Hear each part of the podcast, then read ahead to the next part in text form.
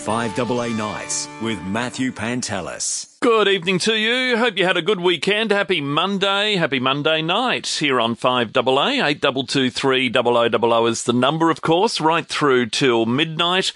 You can uh, text as well if that's your fancy, oh four four eight oh eight one three nine five, and uh, send me an email too on air at five double A dot com dot a u. Now, coming up on the show in around twenty-odd minutes, we'll have a chat with Dave Reneke from Astrospace News about all the goings-on in the world of space. And uh, a little after nine, have a chat to uh, Infrastructure S A, their C E O, Jeremy Conway, about the report out today, which basically rules out rail for uh, the hills to Mount Barker, a train line to Mount Barker, which was the suggestion. And no surprise, if you study the uh, the old timetables for when trains used to run beyond Mount uh, Barker, passenger trains to places like uh, Mount Gambier or uh, the Riverland, uh, that way through, um, oh, what's the town there, uh, through Loxton, basically, that, that direction, um, the left turn after Murray Bridge and uh, across the uh, the Murray Mallee uh, area. I've forgotten the town, starts with a K. Anyway, so uh, the, the train line through there. Um, if you look at those train timetables and when trains would travel through Mount Barker to Adelaide, it was the best part of a three-hour trip, stopping all stations. Even the express was uh, ninety minutes, so... Um, A train was never going to fly on the existing route. Uh, the idea of uh, of reinstating trains, well, Infrastructure S A says not feasible when it's a forty-minute trip by road, and, you know, an express bus service, dedicated lanes for buses makes much more sense and obviously much more affordable. So an O-Bahn-type system, well, if that's the answer, well and good, do it. But uh, rail on the existing line, which goes the wrong way. I mean, the diversion to... Um, to Blackwood takes it away from the city, and it's fifty-five kays, I think, by rail on a thirty-five k trip, essentially, by as the crow flies or as the freeway runs.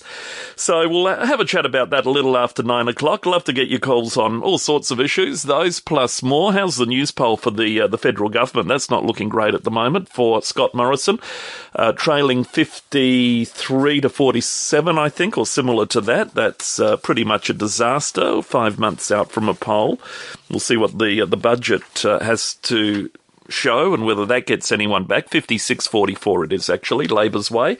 Uh, there are... Uh, that doesn't stop the government trying, and today they've announced uh, two payments to aged care staff of eight hundred dollars total to thank them for their work uh, during COVID nineteen, so four hundred dollars apiece. So that'll be rolled out, I think, the first lot soon and the second lot in May, coincidentally, probably just before the uh, the federal election.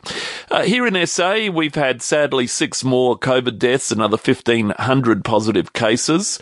Um, there are two hundred and I think it's eighty-five in hospital, twenty-five in intensive care, and uh, four or five on a ventilator at the moment. So um, it's uh, it's well better than it was, that's for sure. We were getting two to three thousand cases a day, so we're down to half that. So I suppose it's positive. Positive. fifteen oh five new cases, two eighty-one in hospital, twenty-five in I C U, and four that are ventilated. Meantime, uh, children stuck down with COVID or isolating at home will be able to access online lessons. Some schools have gone back today, others by Wednesday or Thursday, and um, the government saying they'll cover a variety of subjects for reception right up to year ten. So there we are. Meantime, plans are being formulated for older Australians to receive a fourth COVID vax, if it's recommended, if it comes down to that. Medical experts considering whether to approve a second booster shot for the uh, vulnerable population. The federal, really, it's a fourth fourth jab, essentially. The federal government says supplies and logistics are uh, sorted out. More great S A vouchers are on the way. Great state, round seven and eight, we'll see one hundred sixty thousand up for grabs across accommodation, tours and experiences to give uh, struggling businesses another boost, another shot in the arm, so to speak. Um... What else? Uh, the flooding. Fresh produce, meat, chilled goods, toilet paper, of course toilet paper, are being flown to Coober Pedy, the outback town totally cut off by the floodwaters of the last few weeks, and some areas are bracing for more heavy rain tomorrow. Unreal. two hundred fifty mils forecast. two hundred fifty mils. That's, I reckon that's half Adelaide's, more than half probably, Adelaide's total yearly rainfall coming in one day. So that's February sorted. We've got January sorted for rain, well above.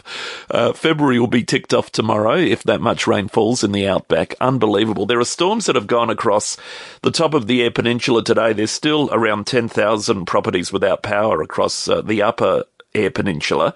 Uh, and I guess other places too will be feeling that impact in the next few hours too as they roll across. But Uh, A lot of rain coming up north, and the R A A F doing flights up to Coober Pedy starting today.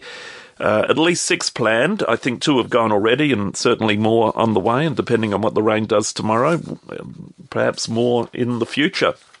If you're thinking about buying an electric vehicle, maybe you have. The Electric Vehicle Council today releasing uh, sales figures that show Australia is doing well in terms of E V sales. Uh, it's gone up from six thousand nine hundred plug-in vehicles, electric vehicles, from twenty twenty, six thousand nine hundred, to twenty-four thousand seventy-eight last year. So E Vs now account for two point three, two point four, call it, market share, percent of market share.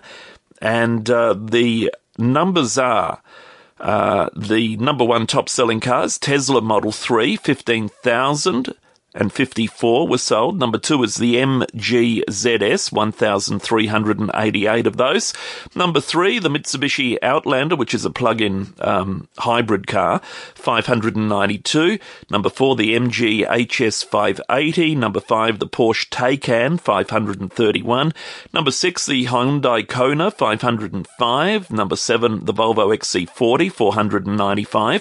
Number eight, the Hyundai Ioniq, four hundred seven of those. Nissan Leaf follows, three hundred sixty-seven, and the top ten selling plug-in electric car in Australia is the Mercedes E Q A with three hundred sixty-seven of them sold, so twenty-four odd thousand uh, sold last year, which is not a lot in the scheme of things, two percent, two point four, but that number's only going to grow, clearly, as more and more cars come on the market and more and more become more affordable.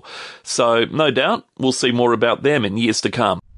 five A A Nights with Matthew Pantelis.